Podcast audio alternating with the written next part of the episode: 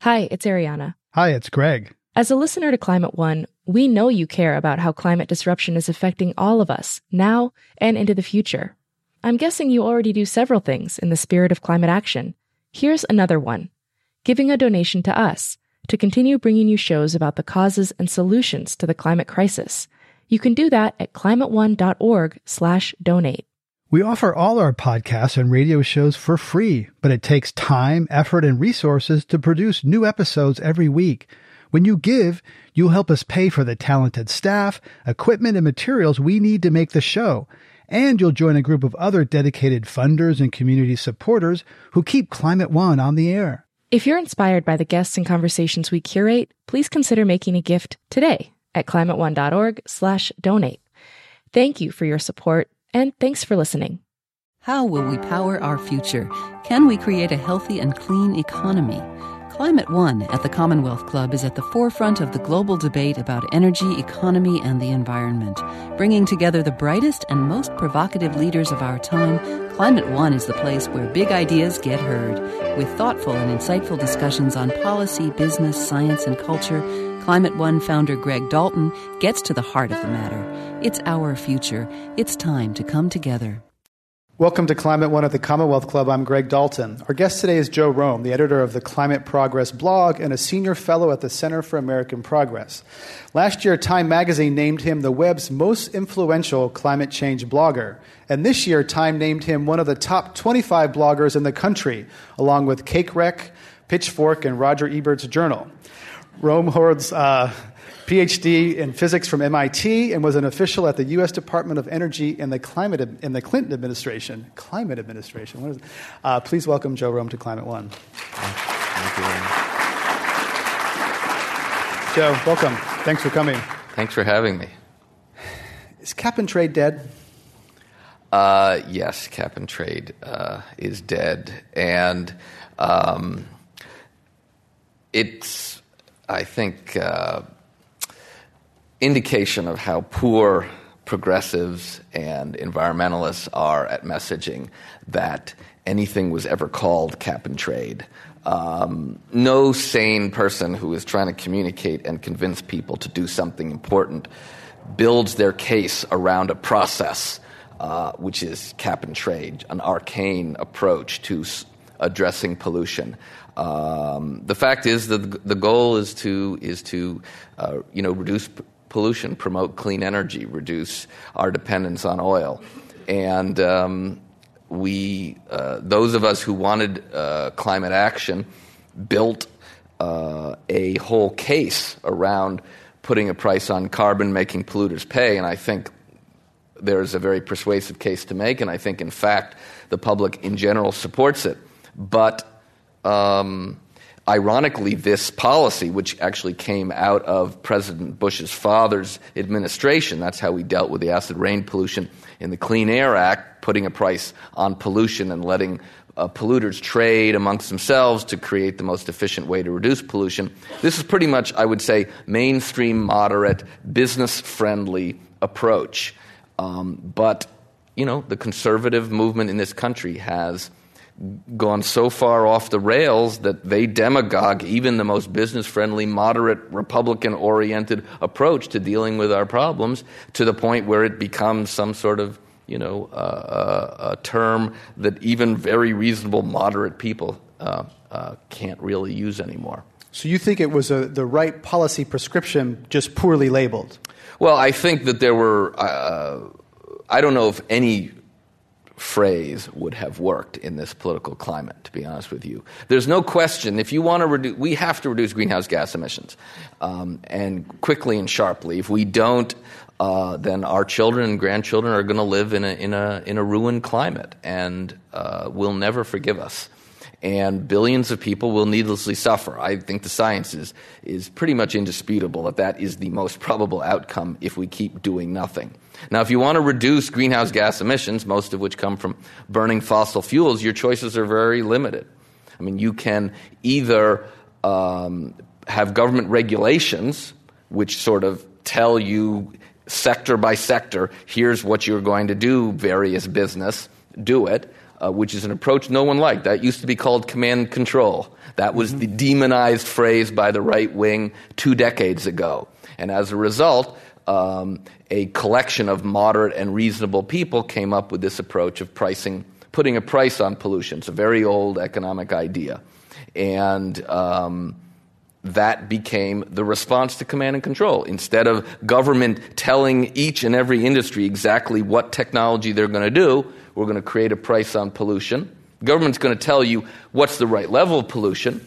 The marketplace is going to figure it out, what, what the cheapest way to reduce is, um, using this, this, this uh, shrinking cap on pollution, which creates a rising price. This is the most efficient way to do it, according to the economists, and that ended up being called cap and trade. But those are really the two main ways. I mean, you can also put a price on pollution via a tax. And there's nothing particularly wrong with that. We've certainly done that in the past. Politically, uh, taxes are verboten in, in, in the way the U.S. political system has evolved.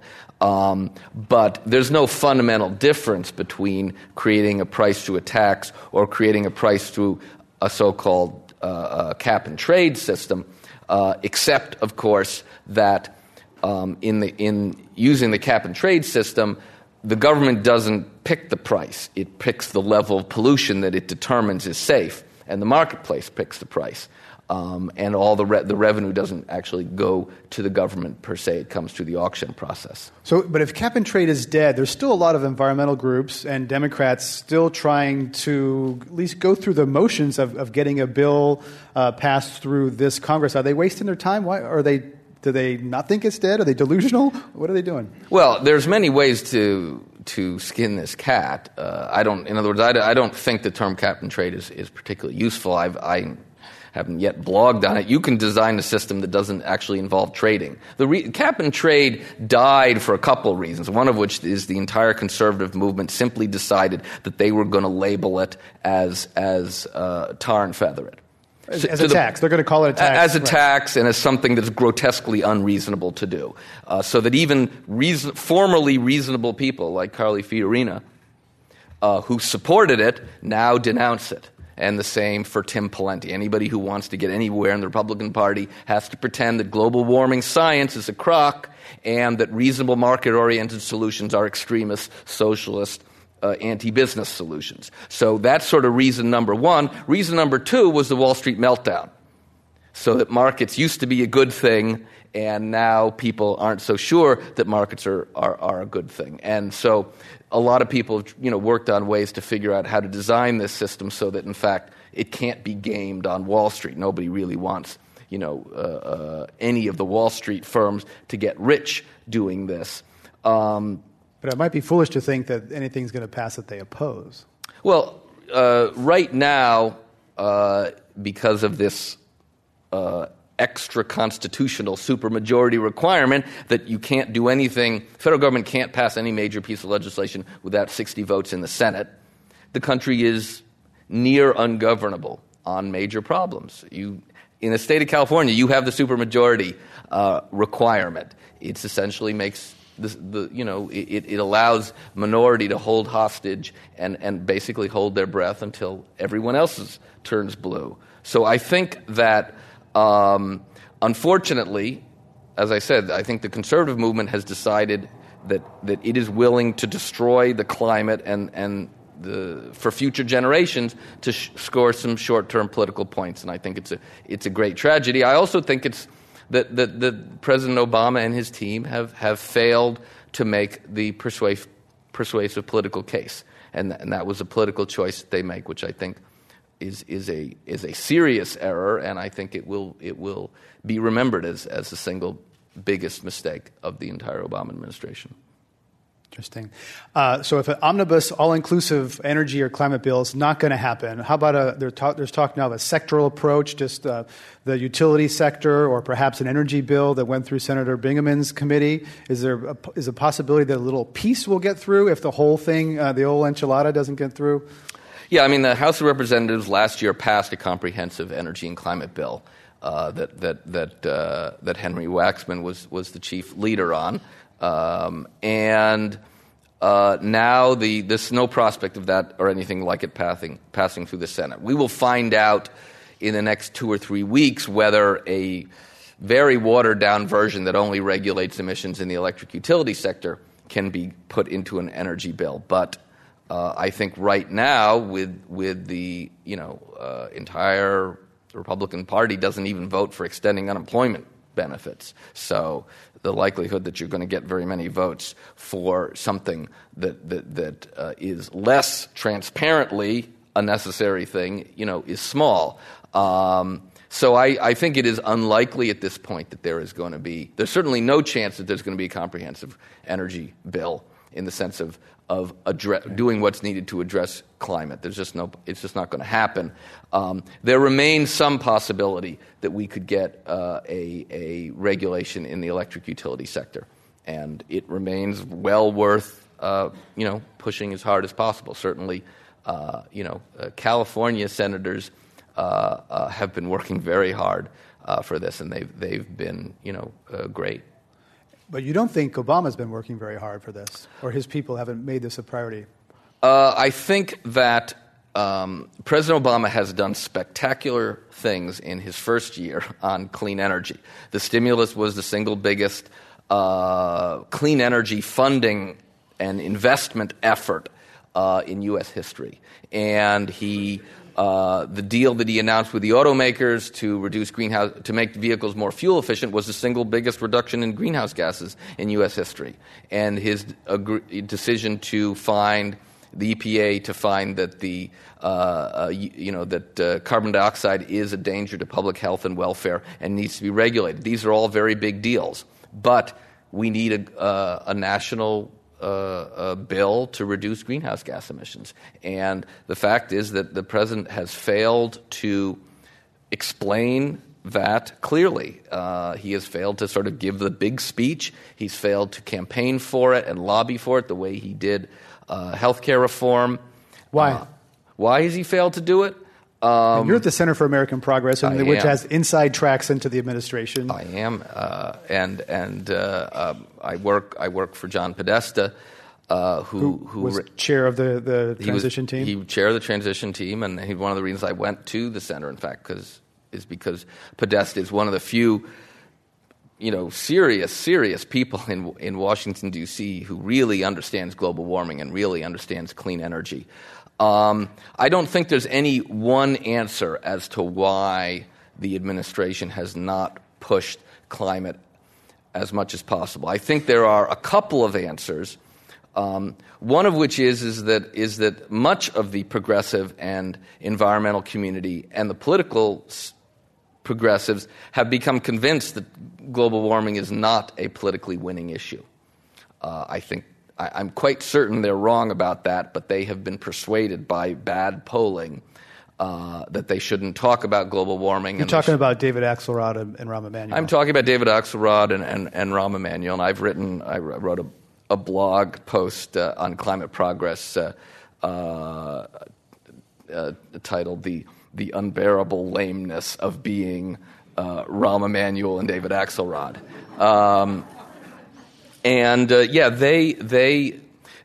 The, the interesting thing is, I mean, look, if you don't spend a lot of time on the climate issue, then you don't realize that it's the trans, uh, transcendental issue of our time. That, that it, is, it is going to swallow all other issues over the course of the lifetime of most people who are listening to my words today. Over the next 10 to 20 years, it's just going to eat up every other issue and overwhelm it. And by, let's say, the end of the 2020s, it's going to be the driving force behind all national and international energy, economic, environmental, and political policy. There's no question about that.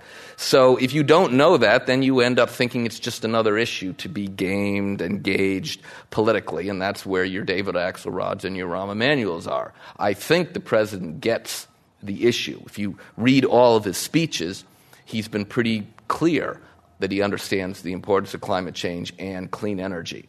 But the, the, the powers that be on the messaging side became convinced that the only thing you could talk about was clean energy jobs and energy independence. And that's what most of the messaging has been. Um, on, and it's been very effective. I mean, if you look at the polling, the public wants a clean energy bill. There's no question about it. They they don't like to keep spending a billion dollars a day to buy oil from other countries. But does the public want a clean energy bill if their rates will go up a little bit or the price of gas will go up a little bit? Uh, it's a very good question. Most of the polling suggests that they do. Uh, that they will support that. Uh, I don't mean 99% of the public, but I mean I mean a majority, even a majority of independents, uh, because they know. I think a basic truth, which which a lot of politicians don't seem to get: your energy prices are going to go up anyway. We're not making more oil. And I'm, you know, on Climate Progress, I spend a lot of time talking about peak oil. I don't have any doubt that everyone in this room is going to live to see $4 gallon gasoline and then $5 and probably considerably higher than that. Just got to go to Europe, that's all. Yeah. Well, in, and, and some countries have been smart enough to price gasoline so that they, you know, uh, so that other forms of transportation become competitive. This country has, has been myopic in that regard. But the higher prices for energy are coming.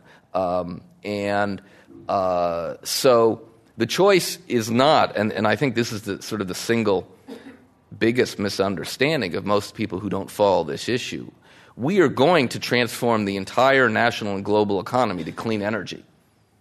There's no question about that. By the, uh, you know, uh, by mid-century, that is going to be where every nation is. The only question is whether we happen to be smart enough to do it proactively and fast enough to avoid a thousand years of, of destroyed climate and to put the U.S. in a leadership position where we might actually create jobs and be, be, a leader in industries that, in fact, technologies we invented. We invented the modern solar cell 50 years ago in Bell Laboratories. We make a few percent of solar cells because uh, of the unwillingness of, of the federal government over the years, and particularly the conservative movement, to support continuously uh, uh, through research and development and, and, and, and standards the, the embrace of a clean energy economy. So the point is, we're going to have a clean energy economy. That is a certainty because we're not making more fossil fuels, and over the next decade or two,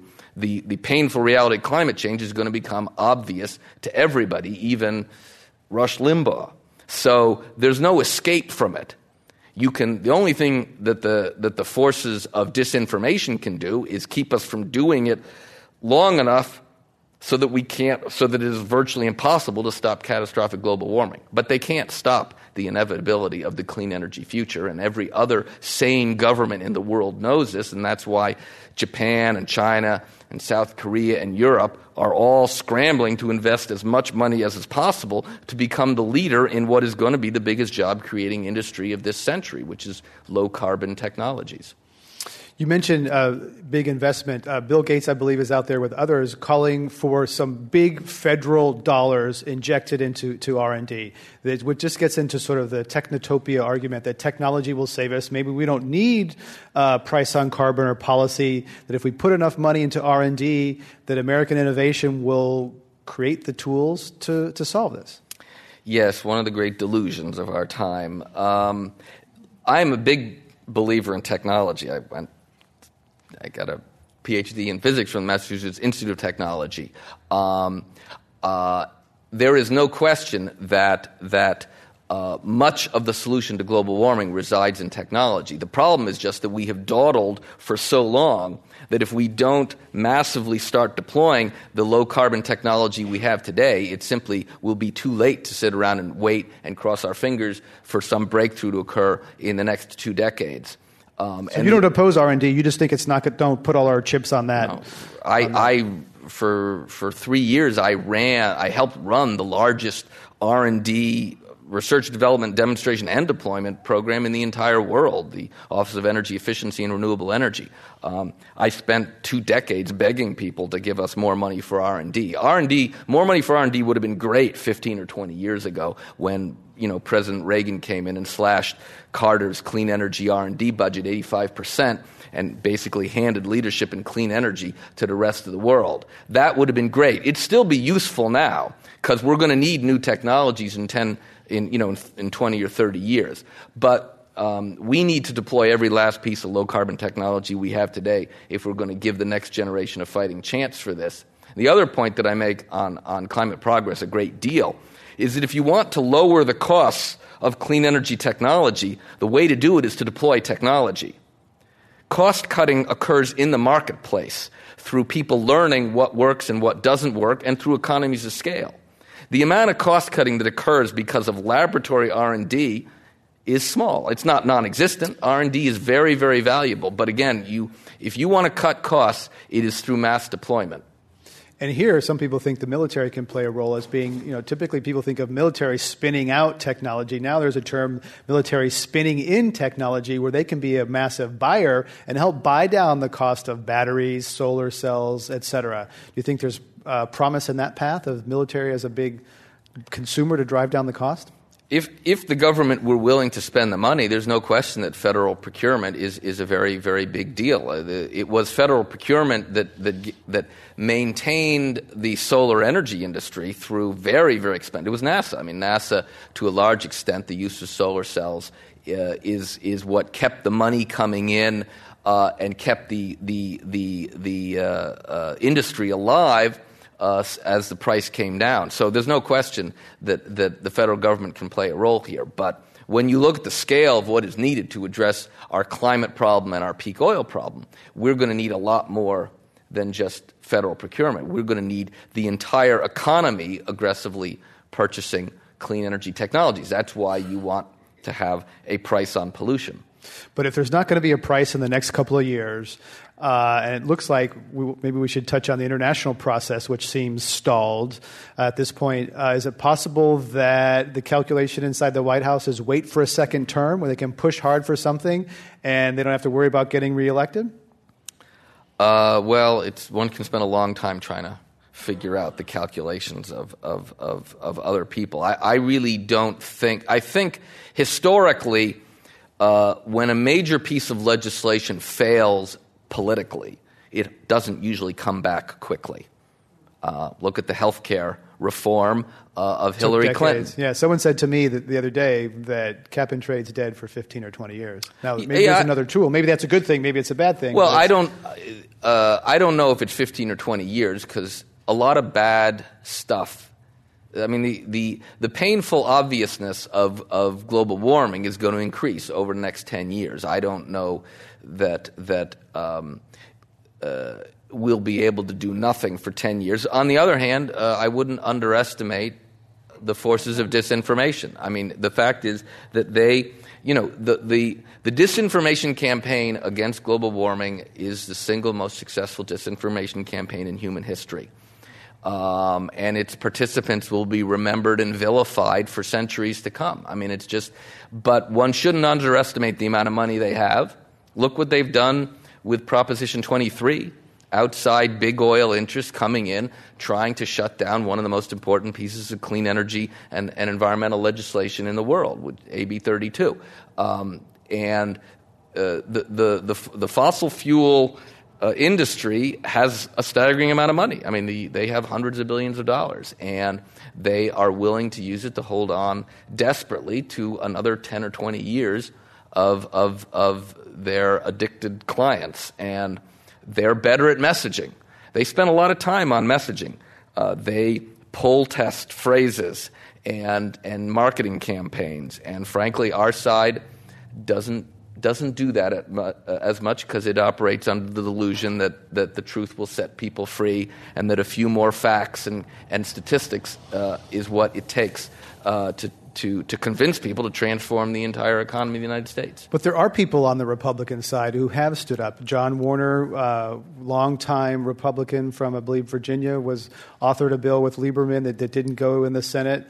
Um, you write favorably about Eric Pooley, who uh, in his book writes uh, the climate war, writes about uh, Senator Liddy Dole, who stood up at a key point uh, in the Warner Lieberman's debate and took on some very powerful interests in South Carolina, particularly Duke Energy, and, and voted for the Warner Lieberman bill. So you know who you know it's not so you know black and white as good guys bad guys. There are people on the in the Republican the right tr- who are trying to to move this, aren't there? Yeah, well, I think I think it's important. I've tried not to make it as a partisan an issue. I, I, I think obviously the climate, the health and well-being of our children, clean air, clean water ought not to be partisan issues. Um, and outside of the Washington, D.C. Beltway, it's obviously not a partisan issue. AB 32 was a bipartisan bill, and Governor Schwarzenegger um, was and you know is probably the single greatest champion that, that the climate uh, has, a, has, has in this country. So it is, uh, however, the case that the, that the Republican Party inside the Beltway is driven by its, its most extremist elements, and it has created a litmus test on global warming and on climate action that, that forces, as I say, even reasonable people like Fiorina, like Tim Pawlenty, uh, to governor of Minnesota, governor of Minnesota, to to back off from their previous support for cap and trade. Um, you have the candidate run, running for the GOP ticket in Massachusetts, a guy who's got a, an MBA and otherwise touts his intelligence, was asked about whether humans cause global warming, and he said, "I'm I'm absolutely not smart enough to know the answer to that question." So. Um, you know, it is a very unfortunate situation, and it represents a catastrophic failure in messaging by scientists, environmentalists, and progressives. Um, and that's why I spend a lot of time on climate progress talking about messaging, and I try to talk to as many people as possible to, to try to figure out what the, the best message uh, uh, is. But right now, it has become a polarized partisan issue uh, inside the Washington, D.C. Beltway. Uh, or by anybody who wants to run for statewide office. Joe Romm is a senior fellow at the Center for American Progress, and we're discussing climate change in his blog, Climate Progress, here at Climate One. I'm Greg Dalton. Uh, the Intergovernmental Panel on Climate Change got, uh, uh certainly roughed up last year before Copenhagen, et cetera. And then the U.S. academies, the National Academy of Science, the National Academy of Engineering, came out with some reports that were supposed to say, well, these are American scientists. Never mind those Brits who, you know, their sloppy emails and, and the Europeans.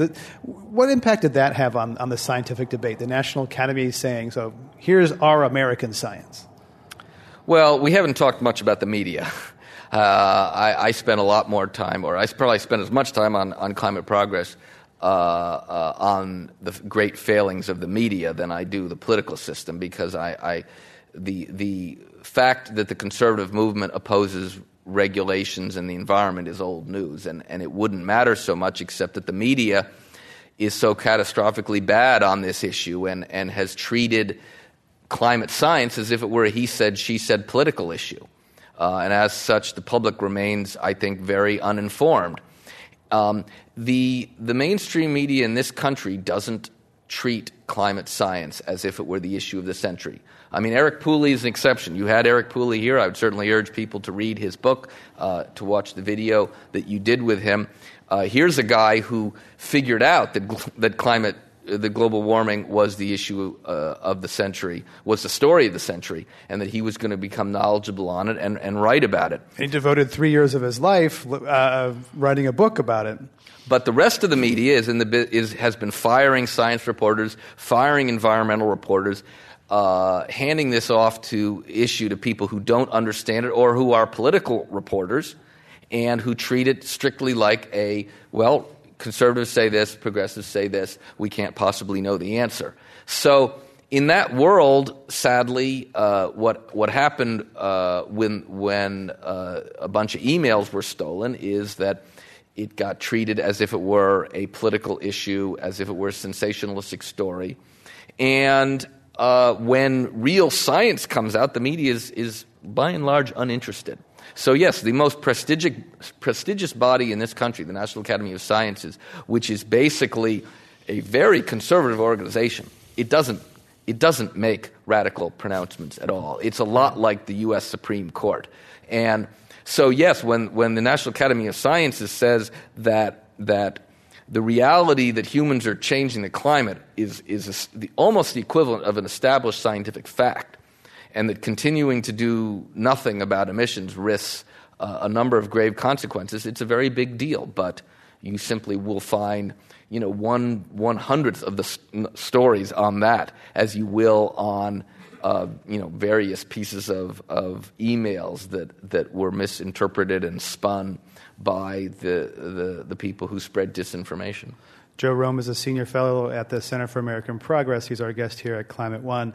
Uh, you write in your book uh, an interesting comparison uh, of talking about the media here and how they've been sort of uh, they, they there's the uh, balance bias, which is the idea you have to give things equal weight. You know, you give uh, uh, creative, intelligent design and evolution the same weight or something like that. Uh, you write about uh, some stories uh, in three different news agencies and how they discussed uh, the drought in Australia, whereas the AP, my former employer, uh, talked about 600,000 fires deliberately lit or suspicious, whereas Agence France Presse and Reuters talked about the climate change drivers. I thought that's really interesting, where the U.S. news agency took a very didn't really want to touch climate, and the European news agencies had a different view. Yeah, well, there's many ways you can screw up climate media coverage, and my my parents were both journalists. My father was a newspaper editor for 30 years. Um, and uh, he would write an opinion three days a week, uh, three days, uh, three times a day for 30 years, and um, that's one of the I, I say say in my book straight up. I, I was never intending to become a writer because I saw how poorly writers were treated and how poorly journalists were treated by their bosses, and and I've ended up becoming uh, a professional writer again, uh, uh, like my father. Um, the the media screws up the story in several ways. Uh, one of which is it, it, even though 97, 98% of scientists, uh, climate scientists, understand that climate humans are changing the climate, uh, the media doesn't give a 98-2 story. They give a even even 50-50 uh, and give pr- people who are total totally discredited uh, in terms of they've pushed this information. They keep repeating things that have been proven untrue. They give them equal time with serious climate scientists. Um, and let me just say as an aside the last scientific paper that Stephen Schneider wrote was this paper for the Proceedings of the National Academy of Sciences, in which he documented this fact that. Um, that you know, 97, 98 percent of of of, of um, climate scientists in the papers they write advance the theory of human caused global warming, and that you have the small number of papers that don't, and not only do you have a small number of papers in sciences advancing this fringe idea, but they're not papers that get cited a lot. These are not scientists who, who uh, show up a lot in citation indices, which is a measure of how high quality their colleagues view their work. So you have this grave imbalance uh, which is characteristics, uh, characteristic of how science works when you evolve towards a well understood theory that humans are changing the climate. Um, but the media treats it 50 50 because the media likes drama driven personality stories. That's the way the media has evolved. Um, so, one way you can screw up the media coverage is, is with this fake balance. Uh, another way you can screw up the story is to not tell the public that something that climate scientists have been predicting for two or three decades, like you keep pouring heat trapping gases in the atmosphere, you are going to get more heat waves. Uh, wet areas are going to see more precipitation because as you heat up the climate, you're putting more water vapor into the atmosphere, and that water vapor will come down in more intense storms. And as you heat up the planet, dry areas are going to become drier because you're, you're basically uh, uh, uh reducing the amount of soil moisture. Australia, in particular, is the canary in the coal mine uh, for what the southwest of the United States is going to experience because Australia is the most arid, habited continent in the world. It already lived at the edge, and it has been experiencing a 12 to 13 year, once in a thousand year drought. And uh, in parts of Australia, you know, kids were showering uh, for two minutes and they were collecting the water and that's what they would use to water lawns if they wanted to do that. So, huge, tremendous drought leading to terrible wildfires, another prediction of climate science. And it got reported in uh, around the world, and, and international news agencies tended to mention the fact that uh, scientists had predicted that you would see longer heat waves and droughts and wildfires, and in the U.S., this wasn't mentioned.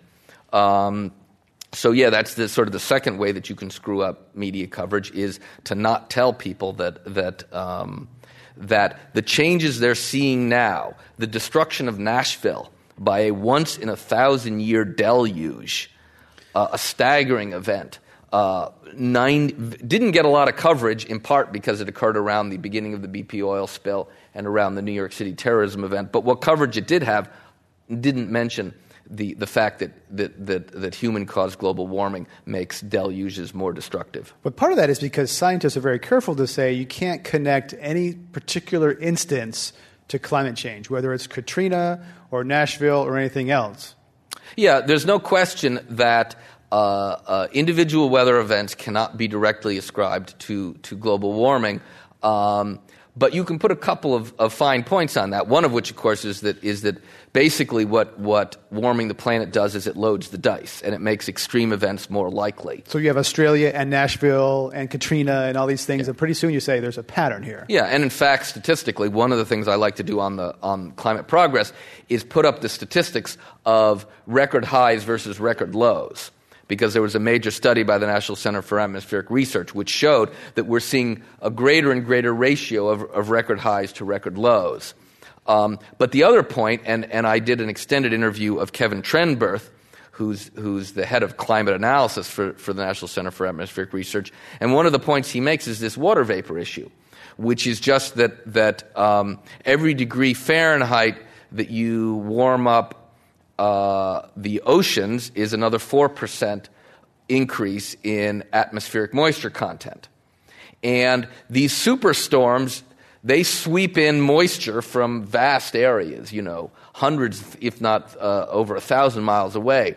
So the point that Trenberth made in this interview uh, is that uh, not only are you making extreme weather events more likely, but each weather event that you see is, is more likely to have a lot more water vapor entrained in it and come down in these deluges. And that's why we are seeing staggering rainstorms. I mean, uh, uh, we, uh, last month, a part of China saw two feet of rain in six hours. And Oklahoma City was hit by this, Georgia was hit by this, the Northeast was hit by this. These storms are devastating. They are devastating because the system can't respond to them. You also, we have this combined sewage stormwater so that uh, when you get the massive rainstorms, you get sewage overflowing, so it creates public health hazard. You overwhelm the, the, the uh, levees or, or whatever system is built up to, to protect the city from flooding and we ain't seen nothing yet. I mean, the important thing for people to realize is that, you know, in the last half century, we've only warmed up about, about a degree Fahrenheit.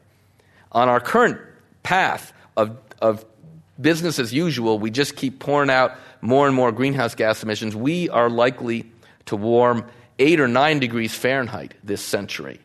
Eight to nine times as much this century as we did in the last half century. It's going to so radically change the climate that no one's going to recognize it. James Hansen of NASA says we'll be creating a different planet. Uh, you know, Bill McKibben titled his book Eaarth, and he put in an extra A in it because the planet would be unrecognizable by the end of this century. Joe Romm is a senior fellow at the Center for American Progress and blogger at Climate Progress. Like you to invite you to come up to the microphone now if you'd like to uh, ask a question of Mr. Romm. Um, we haven't talked much yet about business. And Jeff Immelt, the CEO of General Electric, was in town last week. And he basically said, look, a price on carbon would help move things, but we're going ahead anyways. And we, there's a lot of talk about environment and the science, but there's a certain business argument that there's money to be ha- had, savings to be made here, uh, and companies like GE are going after it anyway. So I'd like to your response on sort of the pure economic argument and how it's a little cleaner and less politically divisive than the stuff we've been talking about. Yeah, well, in, in 10 years ago, I wrote, I wrote a book called Cool Companies uh, How the Best Businesses Were Boosting Profits and Productivity by Cutting Greenhouse Gas Emissions. It has made business sense to reduce greenhouse gas emissions for a long time on the energy efficiency side. No question about it. And the smart businesses figured out that we're going to do this clean energy transformation, so we should make the products and, and create the jobs. Um, no question about it. So your Jeff Immelt, he's put a lot of money into it. The question is, in the short term, are the industries and jobs going to be built here? I'm sure he mentioned the fact he's building factories and research and development centers in China. So if, you know, the, the, our great understanding of competitiveness from Michael Porter is that markets develop, I mean, industries develop where the market is. If, if the reason why AB 32 is so important to the future of California is that it will determine whether California is one of the world's leader in clean energy jobs or a laggard. And whether you create the jobs and industries of the future, or whether when we eventually get serious about global warming, we end up importing it. So um, there's no question there is a business case. There's a business case to clean up your act. But if you want to avoid catastrophic global warming, you have to accelerate this process uh, much faster than the business world is going to do it by itself. It's no coincidence, perhaps, that the four of the startup electric companies are all based here in California Fisker, Coda, Tesla, and Better Place. Question from the audience, please. Yes, BP has been in the solar business since 1973, manufacturing solar modules in the US, Mexico, Poland, China, and India. More recently, they've made significant uh, plays in both biofuels and wind energy. I'm wondering what you think it takes to restore the reputation of the fourth largest company in the world to be beyond petroleum in light of the Gulf of Mexico tragedy. Yeah, we were going to talk about BP more. I'm sorry. We, we, yeah. uh, I think that um, British Petroleum has demonstrated itself to be a wildly reckless company. Uh, and uh, I don't know that it could repair its its image anytime soon. I, I think it has made so many blunders after the disaster. But my guess is that when all the litigation is done, they will be found guilty of gross negligence. I think we know enough if you saw the 60 Minutes story or, or, or, or read, follow the newspapers closely. Um, they invested in clean energy under, under Lord Browne, and they took an aggressive greenhouse gas stand under him. But they have walked away from a lot of their clean energy business and invested heavily, for instance, in the Canadian tar sands, which is one of the dirtiest uh, uh, uh, forms of fuel that you can imagine. Um, so I think that um, if, B, if British Petroleum is smart, when it figures out how to clean up its act, it will realize that it ought to get back seriously into the clean energy business. But I think right now uh, it has so you know ruined its reputation for for good reasons. Uh, uh, its reputation has been ruined. Um, that that I don't I don't think all you know I don't think all the king's horses and all the king's men can put Humpty Dumpty back together again. Good point. We got a lot of questions, so let's try to get through the questions and the answers quickly. Yes, sir. Hello, uh, Steve Kuttner. Uh, I'm a consultant with Foundation Wind Power. It seems to me that our policies have the effect of actually stimulating demand for fossil fuels um, at a time when the United States, coincidentally or not, is at a sort of a peak relative military power globally, and we have a, an economy which some people say is based on a military Keynesianism. It seems to me we're talking about enormous changes here. And George Lakoff said, you know, in framing this issue, if we talk about global warming, we're talking about something we can control. If we talk about climate, we talk about something we can't control. I'm just sort of wondering what's your thought about changing the momentum on the messaging? Well, I think it is, it is safe to say that nobody has figured out the best message on, on, on global warming. Um, I think the, it, there's no question. Uh, Green jobs, you say, is pretty good. What? Green jobs. Well, I think uh, that uh, the message of clean energy jobs, energy independence, reducing pollution, I think these are, are, are very good messages. But the situation is considerably more dire than uh, can be addressed by, by, frankly, happy talk. So that is a great challenge. There's no question that that is the greatest challenge that the human race faces. It's the greatest challenge that everybody in, in this room faces, in that um, the solution to this is a World War II style and World War II scale effort of deployment. Uh, the reason I remain optimistic is, uh, you know, having run the Office of Energy Efficiency and Renewable Energy and spent written many books and talked to the leading experts on the subject, I don't have any doubt that we have the uh, ingenuity and the resources to solve the problem. We just completely lacked the will. Uh, and worse than that, we have a large fraction of the public that has been uh, you know, uh, victim of a massive disinformation campaign, which is ongoing. So uh, it, it, we need a, a, a, scale of effort that we haven't seen for 60 years. Um, so, you know, I'm happy that people are talking about clean energy jobs. I spent two decades doing that, and I'm happy people are talking about reducing oil consumption. Uh, I actually switched from spending 95% of my time talking about clean energy and 5% talking about global warming to you know half and half because uh, we we need to reduce greenhouse gas emissions 80 90% in four decades.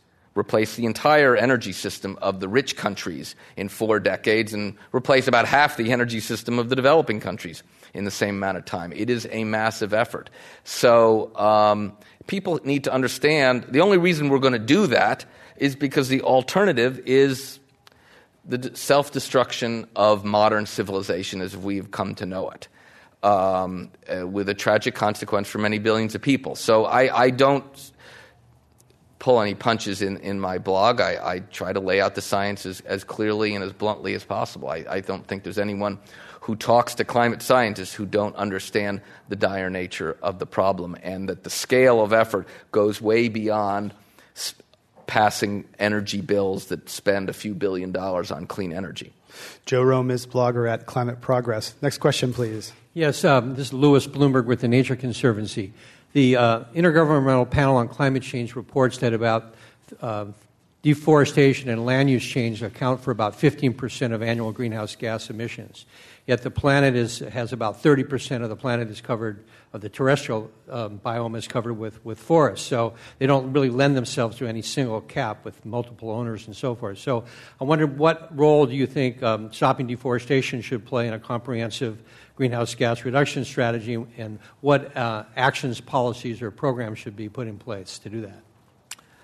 Yeah, well, I think it's a central component. I think if you if you talk, uh, if you study the issue of, of how you get near term emissions reductions, the among the fastest things that you can do is stopping deforestation.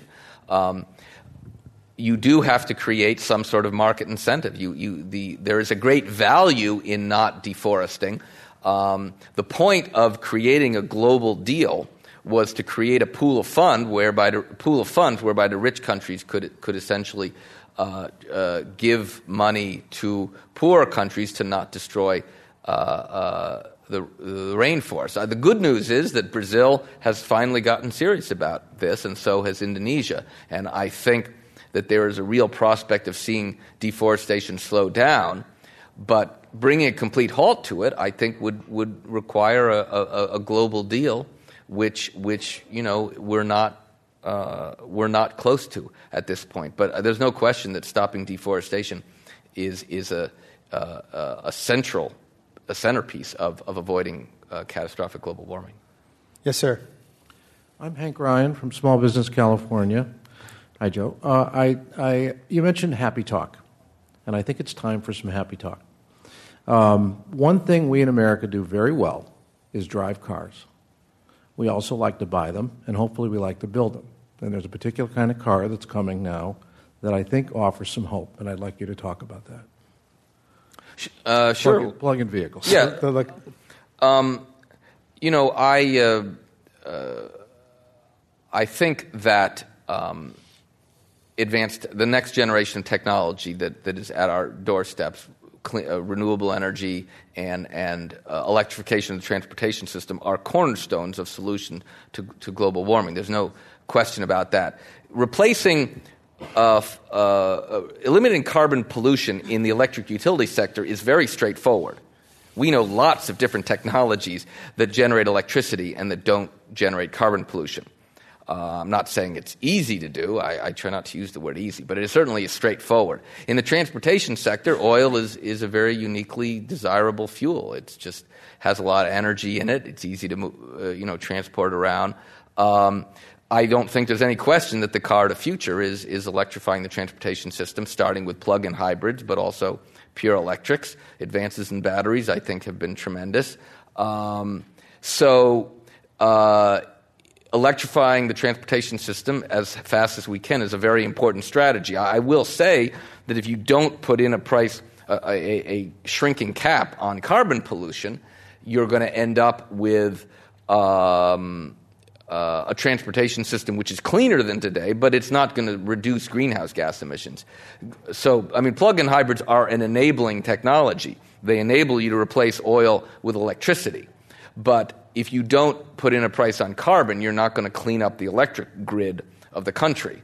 Um, I mean, there's no question that plug in hybrid electric cars are more efficient inherently, so they're going to be cleaner than your average car on the road. And particularly in the state of California, whose electric grid has half the CO2 emissions per kilowatt hour than the rest of the country. So running electric car in California is very good for global warming, and it it enables intermittent renewables because we get a lot of wind power at night, and that's when you're most logically going to be charging up your car. So it helps solve the, the, the, the storage problem for renewables. So I'm, I'm very, very big fan of plug-in hybrids, and I think governments need to do everything uh, that they can to, to advance them into the marketplace. Next question, please. Yeah. Hi. Um, I'm Heidi. I work for a carbon software company. And so my question is if we need to do something immediately and cap and trade is dead and renewables are going to be very slow, um, what other, you know, is in your top one or two or three list of things that we in this room and in the nation can really get behind and work on? I mean, should we be, you know, really fighting for AB 32 and trying to get the Western Climate Initiative and other subnational initiatives going? Should it be forests, or is there something else? Thank you. Sure. Um, well, I don't think there's anything more important that Californians can do than, than kill Proposition 23 by as large a margin as possible to send a message. Um, look, anybody who wants to save the climate in this country, wants to pass legislation, is going to have to transform politics in this country so that there is a political cost to trying to destroy the climate. If there's no cost politically to opposing action on climate, if there's no political cost to opposing clean energy, then why would the politicians who have succeeded doing those things change? They get lots of money from the fossil fuel industry, which has a staggering amount of money, in which the Supreme Court uh, has made it even easier to give them money. So, you know, I, I think you need uh, to create a single issue voter movement around climate and clean energy. It's that simple. Now, in the case of California, you've got, you know, uh, a bunch of candidates and, and a ballot initiative which will tell the nation and the world whether the state of California is prepared to uh, uh, put a political penalty for those who callously disregard the health and well being of everyone's children and grandchildren, including mine and including yours. And it is just morally unconscionable to oppose moderate action like AB 32 on global warming. It is morally unconscionable to spread disinformation, to tell people in a crowded, burning room that there's nothing wrong and they should sit there and keep doing nothing. James Hansen uh, came up with the idea some time ago that people who knowingly perpetuate this fossil fuels, he used pretty strong language, uh, crimes against humanity. I don't know if he had a mechanism for assigning that, but basically the idea that people who knowingly per- perpetuate this are, are guilty of those sorts of things. I don't. Yeah, it's strong? tricky. The the global warming disinformers they they like to have they want to be called names so they can rise up and say, oh, you're calling us names, you're not treating us seriously. I, I use the term disinformer. Some people use denier. Uh, then they get upset, oh, you're comparing us to Holocaust deniers, um, which I, I don't think that it isn't the act of denial that's their prim- primary activity that bothers me. If, if all they did was deny stuff, it wouldn't bother me. They spread disinformation and, and, and mislead uh, people um, and, uh, but when I write climate progress, and, and I write with a very strong uh, bent, it's, I think, one of the reasons why the, the blog has been so successful is, is that there is a great desire, great hunger out there for the truth. Um, I try to think of what future generations are going to say about us, and I can assure you that they are going to use much harsher language than I or anybody else is using today. I, I think that uh, certainly no one's going to be writing books entitled The Greatest Generation about us. I mean, when you look at the economics, to avert catastrophic global warming requires spending about 2 to 3% of our wealth differently than we now do. Doesn't require flushing that money down the toilet, it just requires shifting that investment from dirty, inefficient, polluting stuff to clean, uh, efficient energy. And um, the failure to do so is going to be remembered for decades and centuries to come. And the people who were trying to stop the world from acting are going to re- be remembered um, for a very long time to come. So I think, you know, we can't do too much today. Um, I don't, again, I don't, I don't think, uh, uh, I, I, think the most important thing for those of us uh, who, who understand the science and the clean energy possibility is to speak it as clearly as possible. But we're in a tough political climate, and I don't think we can avoid dealing with those who are spreading disinformation and, and, and calling, calling them out on it. Our guest at Climate One today is blogger Joe Romm. Next question, please. Hi. In the interest of this movement, um, I'm dating a climate skeptic. And um, is she here? Or he? No, here? no. okay. Um, Why not? Her father works for GM. What do I say to someone who's bright, scientific, engineering, who doesn't believe that global warming is caused by humans? Yeah, it's um, uh, it's it's a funny world that we live in. That that we've created a class of we've named a class of gases greenhouse gases, and apparently people think we call them greenhouse gases for reasons other than the fact that they trap heat like a greenhouse. Um, and um, but, you know, I, I, would say to her, I mean, you, every response is different. I, I, you can go to climateprogress.org. I, I talk about dealing with the skeptics. I would certainly urge people to go to the website Skeptical Science. There's even an iPhone app for it. He goes through the top 10 uh, arguments by the disinformers and, and rebuts them. Um, you know, I, I think it's important for her to understand that, that she is you don't have to feel stupid. She's been victimized by one of the most effective, you know, the most effective disinformation campaign in human history. One which has borrowed the tactics from the tobacco industry, to which which wrote a famous memo decades ago called "Doubt is Our Product." Um, if you you should you should take her to see the movie "Thank You for Smoking." Um, you know, look, the people spreading disinformation they have a much easier job. They're trying to convince people to do nothing uh, which is always easier. And of course, they don't have to tell the truth.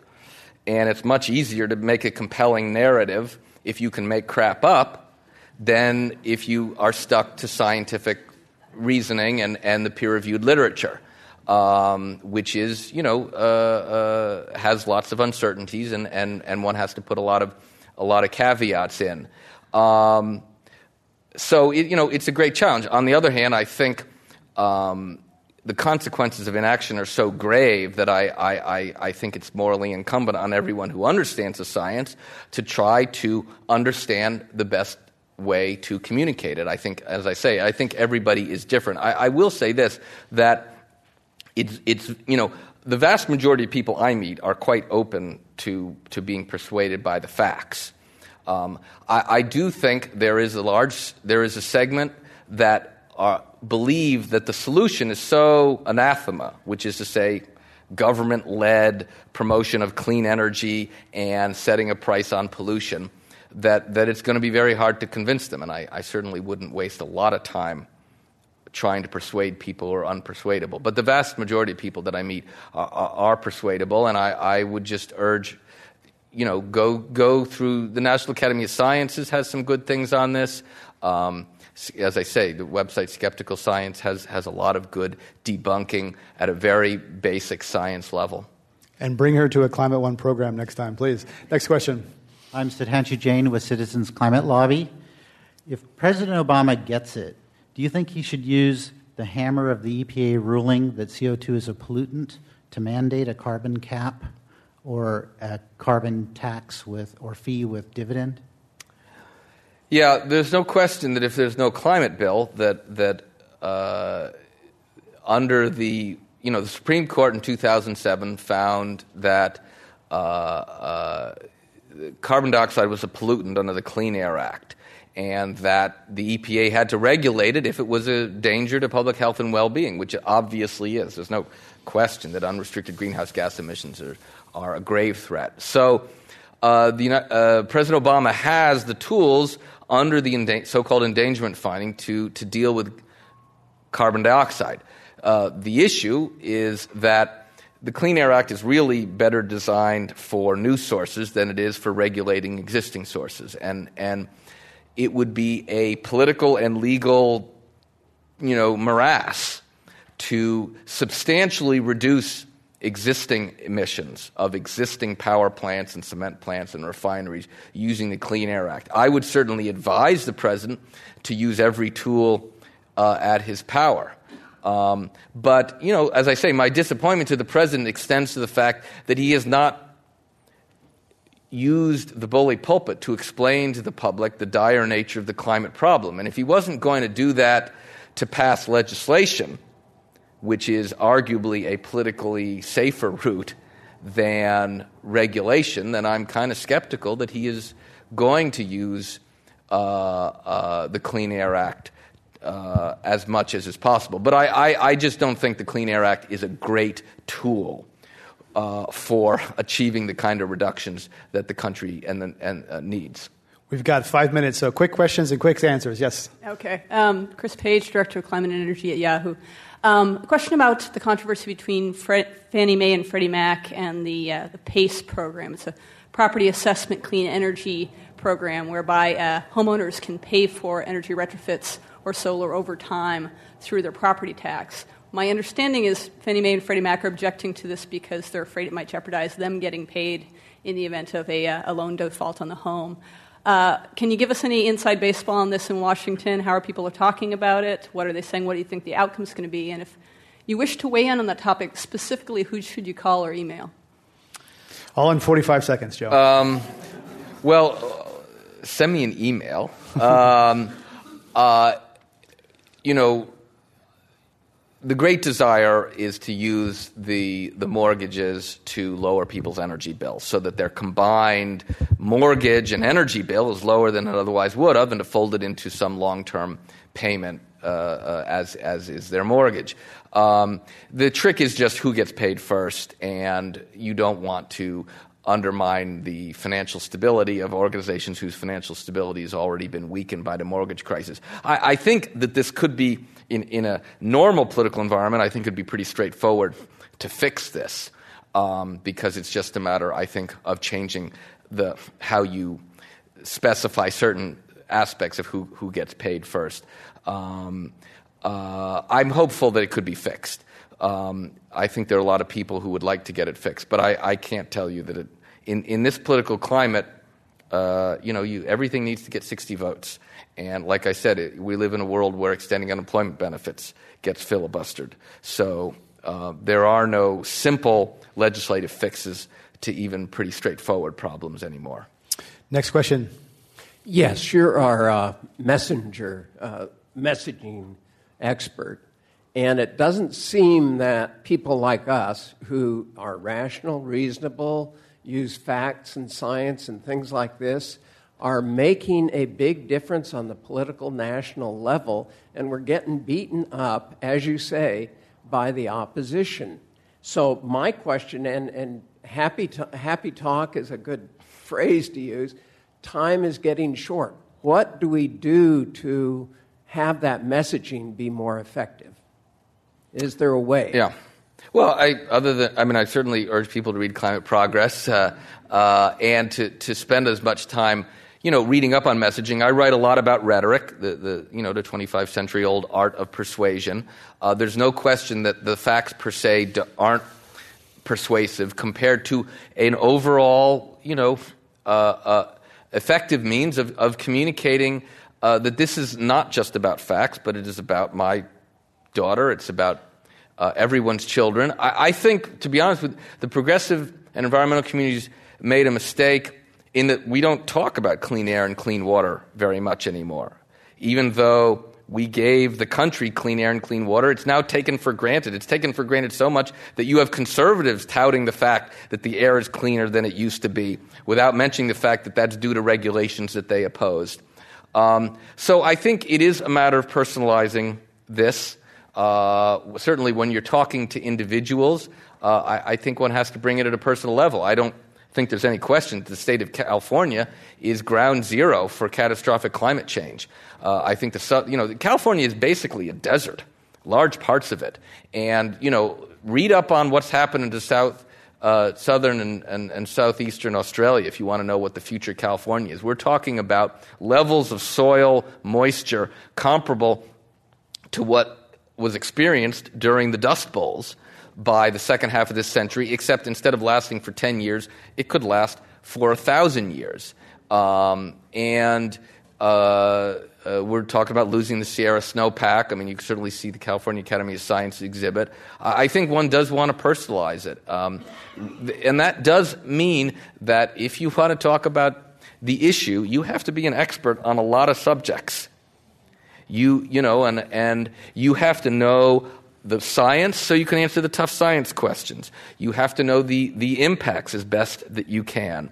You have to know the clean energy solutions so that you don't just have a, a, a, a doom and gloom presentation. You have to have the rebuttals to all of the pieces of disinformation which uh, are so outrageous that it, you know it's it's it's nightmarish. Now the good the good news is that the internet has put that all at your fingertips so that you can become an, an expert on every subject. But um, the alternative is to end our lives in bitter regret that we didn't try hard enough to avoid the catastrophe that everybody knows is coming. So I don't personally feel that there's any alternative.